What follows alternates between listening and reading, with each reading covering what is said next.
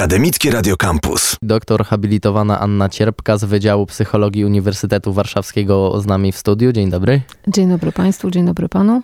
Chcieliśmy porozmawiać o tym, co czeka nas już jutro, czyli o, o Wigilii, o świętach, o tym, jaka atmosfera panuje u nas e, w domach podczas e, Wigilii. Czy Polacy potrafią rozmawiać przy tym wigilijnym stole? Często e, słyszymy, że Polacy raczej kłócą się wewnątrz swoich e, rodzin, e, jak to jest? Znowu odpowiem jak zwykle, czyli tym słynnym psychologicznym, to zależy. Mhm. I to rzeczywiście zależy od, e, od pewnej uważności na siebie wzajemnie, od tego, na ile pewnie jesteśmy w stanie zapanować nad nieużywaniem czy niewprowadzaniem takich tematów, które mogą być problematyczne. No i pewnie, jak nie trudno zgadnąć, jesteśmy w tej chwili niezwykle jako Polacy podzieleni pod względem politycznym. E, więc myślę sobie, że taki e, temat, który może być trudnym tematem e, i właściwie którego warto, tak myślę sobie o tym, w ogóle nie, nie wprowadzać przy świątecznym stole, mm, no to jest taki właśnie podstawowy, podstawowa kwestia. Natomiast myślę sobie, że też jest wiele takich tak zwanych trudnych tematów, czy też takich niewygodnych tematów, e, które pewnie mm, warto omawiać nie przy świątecznym stole, nie w gronie takim szerszym rodzinnym, tylko w ogóle gdzieś tak personalnie, umawiając się ze sobą oddzielnie, albo w ogóle też pytając e, e, o to, czy, czy ona w ogóle jest gotowa, czy chciałaby z nami w ogóle rozmawiać na ten temat, bo czasami mhm. osoba ma prawo nie chcieć rozmawiać. Czyli innymi słowy, no, mam takie poczucie, że, y, że święta są taką hmm, niestety okazją do tego, żeby czasami wprowadzać tematy, które mogą być raniące, zawstydzające i poniżające. Y, I dobrze jest, myślę sobie, mieć świadomość tego, że tak się może wydarzyć, a to po to, żeby wykorzystać ten świąteczny czas na cieszenie się obecnością bo myślę sobie, że współcześnie wcale nie jest takie oczywiste, że na przykład młodzi ludzie chcą spędzać święta z rodzicami i dziadkami. To wcale nie jest taka oczywistość.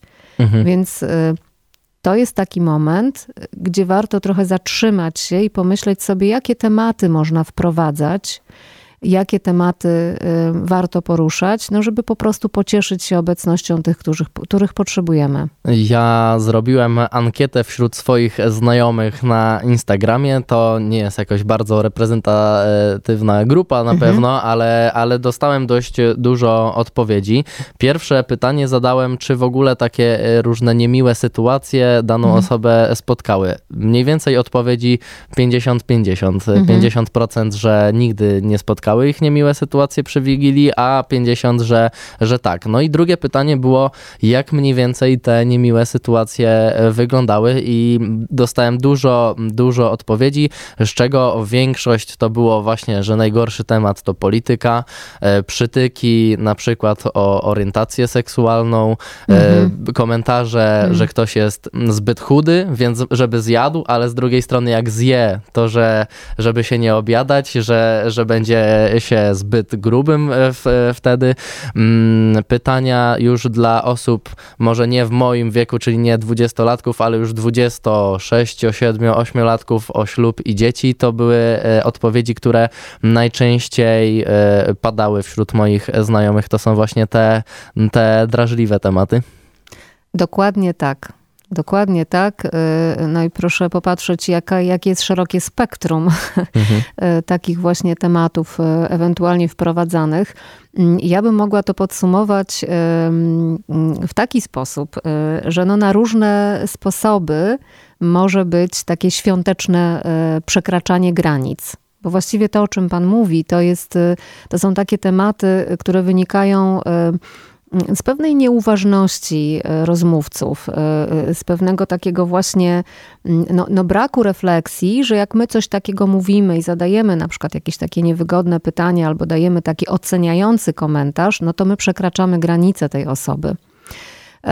No i takie świąteczne przekraczanie granic może przybierać różną formę. Mhm. I pan mówi o takich, o takich kawałkach, które mogą być zawstydzaniem, mogą być zmuszaniem do jedzenia albo wręcz odwrotnie, mówieniem takich e, rzeczy, no nie jedz tyle, bo przecież i tak już jesteś gruba. Mhm. E, może być też ocenianiem na przykład wyglądu, jak ty się ubrałaś na wigilię, wpędzania w poczucie winy, albo w ogóle zadawaniem takich niewygodnych pytań. Tutaj poruszył pan kwestię orientacji seksualnej.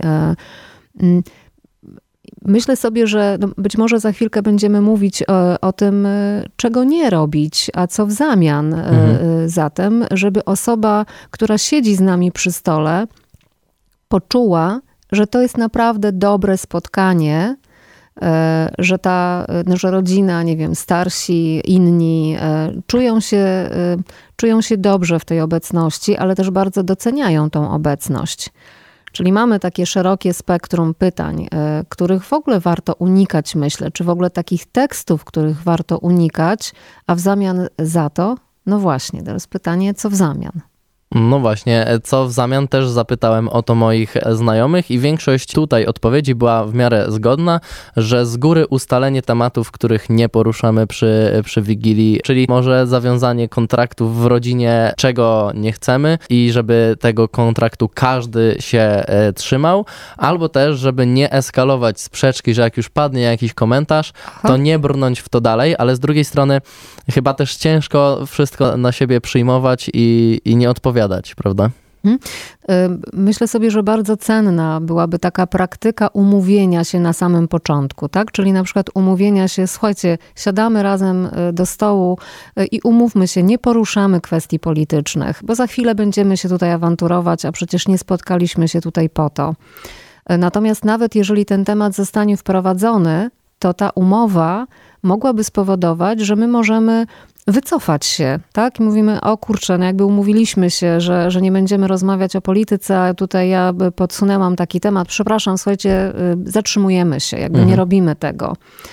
Y, I pan powiedział, że to jest obciążające na pewno dla jednej osoby, która by pilnowała tej umowy, to będzie obciążające. Natomiast myślę sobie, że pilnowanie tej umowy może należeć do wszystkich Czyli nawet jeżeli my mamy taki pomysł e, tak jednostkowo, żeby się tak umówić, to poszukajmy sobie w gronie ludzi siedzących przy stole, kto może być takim naszym towarzyszem w tym, tak? Mhm. I na przykład możemy się umówić z tą osobą, słuchaj, spodziewam się, że będą mnie pytać o to.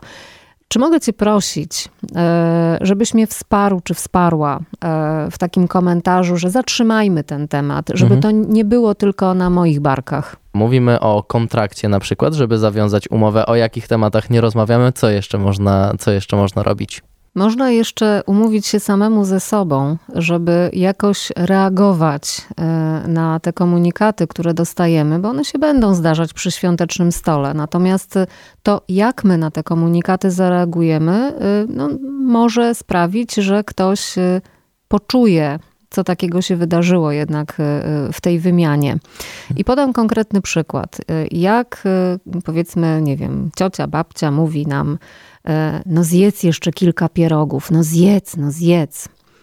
To możemy odpowiedzieć, no możemy oczywiście z frustracją wziąć sobie te kilka pierogów, albo możemy no, jakoś poczuć taką złość i, i w ogóle jakoś tak nafukać na tą babcię, mhm. ale możemy też powiedzieć w taki sposób, na przykład, babciu, jak kolejny raz namawiasz mnie, żebym zjadła te kolejne pierogi, to wiesz to, no taką zaczynam czuć frustrację.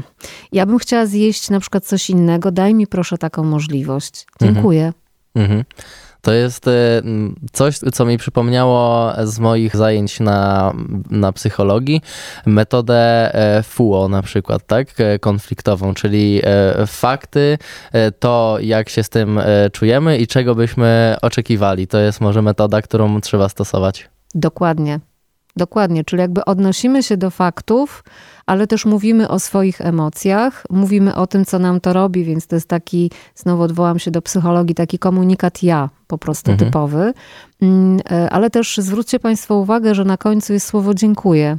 Czyli jakby ja mam prawo mówić e, o tym, co mi to robi, e, ale też na końcu jest taka prośba, daj mi proszę taką możliwość, dziękuję i to z takim uśmiechem, bo oczywiście to jak my też powiemy to, bo możemy to powiedzieć, no daj mi proszę zjeść coś innego, Albo mhm. możemy powiedzieć, daj mi babciu proszę zjeść coś, coś innego, dziękuję. To mhm. jest jakby ta niewerbalność, którą włożymy w ten komunikat, ma, ma, też e, duże znaczenie. Czyli jakby z jednej strony my absolutnie mamy prawo chronić swoje granice, mamy prawo mówić o tym, co nam robią takie komunikaty, no ale też z taką dbałością o tą e, drugą stronę, Mm, I przed chwilą ten kawałek muzyczny win-win też może się odwoływać do, takiego, do takiej ideologii e, wygranych po obu stronach, jeśli mhm. chodzi o komunikację. No tak, no bo i, i, my będziemy zadowoleni, i wszyscy inni przy stole będą zadowoleni z tego, że w końcu święta bez kłótni. Tak jest. Metoda FUO to też ważne jest, że odwołujemy się tam do faktów, tak, a nie do opinii, czyli nie mówimy babciu, ale ty jesteś e, czepialska, tak tylko tak mówimy babciu, już trzy razy powiedziałaś mi, żebym zjadł te kolejne, kolejną porcję, a ja nie mam ochoty, czuję się z tym e, niedobrze i oczekiwałbym, żebyś mi e, dała zjeść coś innego. Dokładnie tak. Ja jeszcze pozwolę sobie podać jeden przykład, bo czasami Mm, zamiast y, docenienia ze strony najbliższych y, słyszymy oceny. Mhm. Y, I na przykład no, taki komunikat, hmm, przytyło ci się trochę. To proponuję, krótko mówiąc, taką odpowiedź. Mm, wiesz co, ciociu, jak usłyszałam, jak komentujesz moją figurę, to poczułam tak naprawdę wstyd i złość. Wiesz, ja potrzebuję akceptacji i zrozumienia. Czy mogłybyśmy nie rozmawiać o moim wyglądzie? My mamy też prawo nie chcieć o czymś rozmawiać. Poruszył Pan kwestię orientacji seksualnej. My czasami nie jesteśmy jeszcze gotowi a zwłaszcza na forum rodzinnym, rozmawiać o tym, co właśnie w nas jakoś kiełkuje, co czujemy. Czasami nie jesteśmy gotowi mówić o tym tak bezpośrednio, mhm. więc mamy też prawo poprosić o to, czy mogłybyśmy nie rozmawiać o moim, nie wiem, wyglądzie, orientacji, czy mogłybyśmy nie rozmawiać o moich planach posiadania dziecka, czy mogłybyśmy nie rozmawiać o tym, czy ja mam chłopaka, czy dziewczynę jakby mamy też prawo taką granicę postawić. To jest w porządku. Mhm, mówimy o tym, że nie chcemy o czymś rozmawiać. Jedna z odpowiedzi na moją ankietę na Instagramie wśród znajomych najbardziej przykuła moje, moje oko pod tym względem, że jest strasznie smutna, mam, mam wrażenie i myślę też, że to nie jest jedyna taka, taka historia, bo, bo słyszałem o, o też o innych, może nie od znajomych, ale po prostu w, gdzieś w, w mediach, że żarty, które miały być początkowo śmieszne, nikogo nie, nie śmieszyły mm. i w dłuższym okresie czasu doprowadziły do tego, że po prostu rodzice, tak, osoby, która e, mi to napisała, mojego znajomego, znajomej, e, zrezygnowali po prostu z wyjazdów do, do dziadków i od, od tamtej pory nie spędzają już świąt w dużym gronie rodzinnym, tylko wśród e, tylko mama, tata, brat, siostra, przez co tak naprawdę rodzina jest mega podzielona. To myślę, że nie jest jedyny no taka historia, prawda? No, zdecydowanie. Znaczy, ja myślę sobie, że to też e, są takie trudne wybory, bo z jednej strony no to są dziadkowie i trochę nie wiadomo, jak długo jeszcze będzie taka możliwość, żeby z nimi utrzymywać kontakt. Natomiast jeżeli w takich relacjach dzieje się przemoc, bo to chyba tak trzeba po imieniu nazwać, to zawstydzanie i poniżanie to jest przemoc. Mhm. E, I e, jakby zrezygnowanie z uczestniczenia w takich y, świętach w szerszym gronie rodzinnym może być właśnie takim stawianiem granicy przemocy. Y, I to jest adekwatna reakcja, choć bardzo trudna. Mhm. Często mówi się, że to są problemy po prostu przekazu między, międzypokoleniowego, tak? Że, że młode pokolenie ma jakieś konflikty ze starszym pokoleniem, starsze pokolenie nie jest w stanie w pełni zrozumieć młodszego i myślę, że to jest w ogóle nie tylko dzisiejsze czasy, mhm. tylko że od zawsze tak jest po prostu. Zawsze starsze pokolenie jest wychowane na jakichś innych zasadach niż, niż młodsze, prawda? I będzie, będzie inaczej reagowało, ale czy właśnie tak jest, że że to raczej od tych starszych osób wychodzi nietolerancja młodych, czy jednak może to jest też na odwrót, w dwie strony to działa? Jestem terapeutą systemowym, więc jakoś zakładam, że to się w ogóle dzieje pomiędzy, w relacji jakoś. Mhm.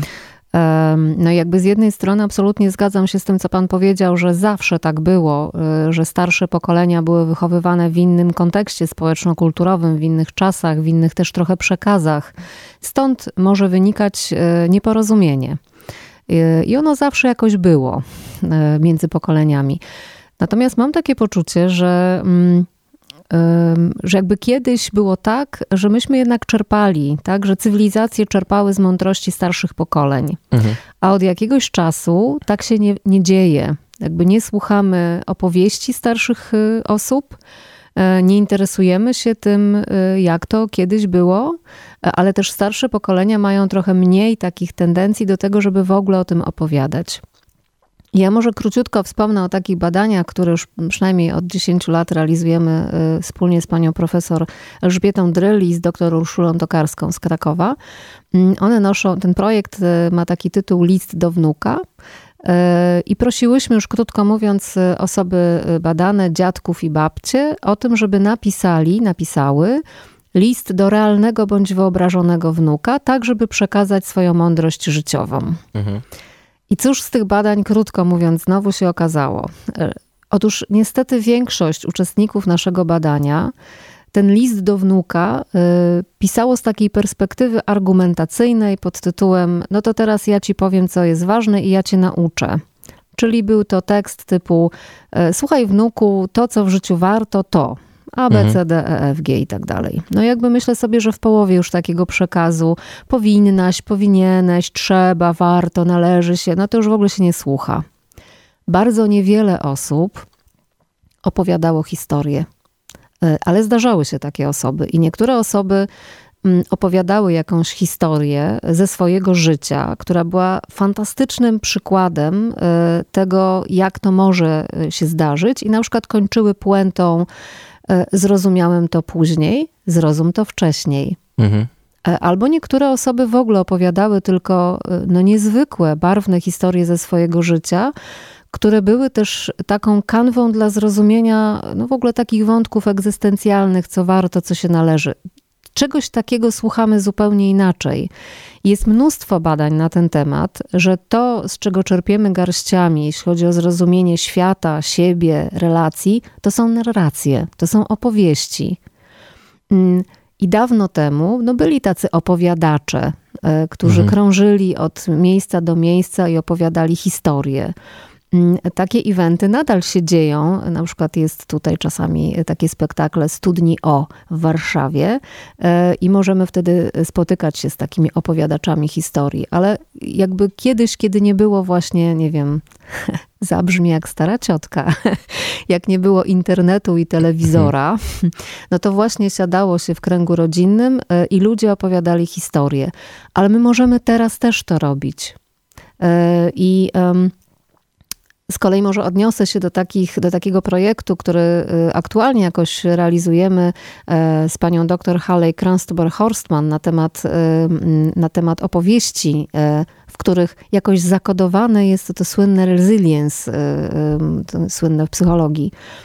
Czyli szukamy e, w opowieściach, jak ludzie w Polsce budowali odporność e, reagowania na rozmaite kryzysy w czasie wojny, okupacji, ale potem też stanu wojennego. No, dla mhm. Amerykanów to jest absolutnie fascynujące, jak naród polski jednak przetrwał mimo e, takiej historii. Więc no, wszystkie, wszystkie historie starszych, starszych osób są zawsze niezwykłe. Sam jak miałem jeszcze taką okazję, to babcię przepytywałem na temat wojny i, i słuchałem, co ona ma mi do powiedzenia, ale mam jeszcze jedno pytanie które z mojej perspektywy wydaje się ważne, no bo mam teraz 20 e, lat, więc raczej jestem z tego młodego e, pokolenia, które ma tą relację z dziadkami, ale już teraz jestem starszy też, nie wiem, dla rodzeństwa, mogę, mo, można być starszym dla kuzynowstwa, no i kiedyś też będziemy dziadkami. Jak właśnie pielęgnować w sobie mm, takie rzeczy, jak pilnować siebie, żeby to się nie powtarzało, żeby, żeby moje pokolenie nie powtarzało tego bullyingu takiego właśnie, żeby nasze, nie wiem, dzieci czy właśnie młodsze rodzeństwo nie czuło tego, co na przykład w tej ankiecie moich znajomych wyszło. Myślę, że najprościej można powiedzieć, budujmy swoją uważność i odpowiedzialność za słowa, jakie wypowiadamy. Mhm. E, my czasami coś mówimy, nie mając intencji zranienia drugiej osoby, w ogóle nawet nie mamy świadomości tego, że to może zranić Ale właśnie jak mówimy, to zastanówmy się, co my mówimy, jakie to może mieć znaczenie dla tej drugiej osoby. Być może rzeczywiście uczmy się takiego sposobu formułowania naszej, naszej wypowiedzi, żeby to nie była ocena, tylko żeby to było. Mm, nasz punkt widzenia jakoś sformułowany w taki sposób, żeby no, ta druga strona nie poczuła się e, jakoś zraniona czy naruszona. Mm, no, ale to właśnie oznacza, e, znowu mówiąc krótko, takie ciągłą pracę nad budowaniem swojej uważności i odpowiedzialności za to, jaką formę ma ten komunikat. Mm, e, no i wracając na, na, sekundę do tych historii, no opowiadajmy sobie historię, zapraszajmy siebie wzajemnie do opowiadania historii, albo zamiast powiedzieć, mm, słuchaj, no powinieneś zrobić to i to, to powiedzmy, hmm, wiesz, jak o to pytasz, to mnie się przypomina z mojego doświadczenia dwudziestoparolatka taka historia. Mhm. I to jest zupełnie wtedy, e, no, no, no, ma inny charakter jest nośne. I przy tym świątecznym stole, ja myślę, że to jest fantastyczna okazja do tego, żeby pytać osoby starsze o ich historię, być może niepowtarzalna okazja. Mhm. Myślę, że to, co dzisiaj powiedzieliśmy, przyda się przy wigilijnym stole, ale te wszystkie ćwiczenia uważności e, i tego, po co wypowiadamy niektóre e, słowa, przydają się nie tylko w święta, tylko w, codziennym, e, w codziennych rozmowach, nie tylko z dziadkami, ale też po prostu w rozmowie codziennej ze swoimi rówieśnikami. Doktor habilitowana Anna Cierpka z Wydziału Psychologii Uniwersytetu Warszawskiego była dzisiaj z nami. Dziękuję bardzo za tą rozmowę. Dziękuję również Państwu i życzę spokojnego, dobrego, świątecznego czasu. Radio Campus.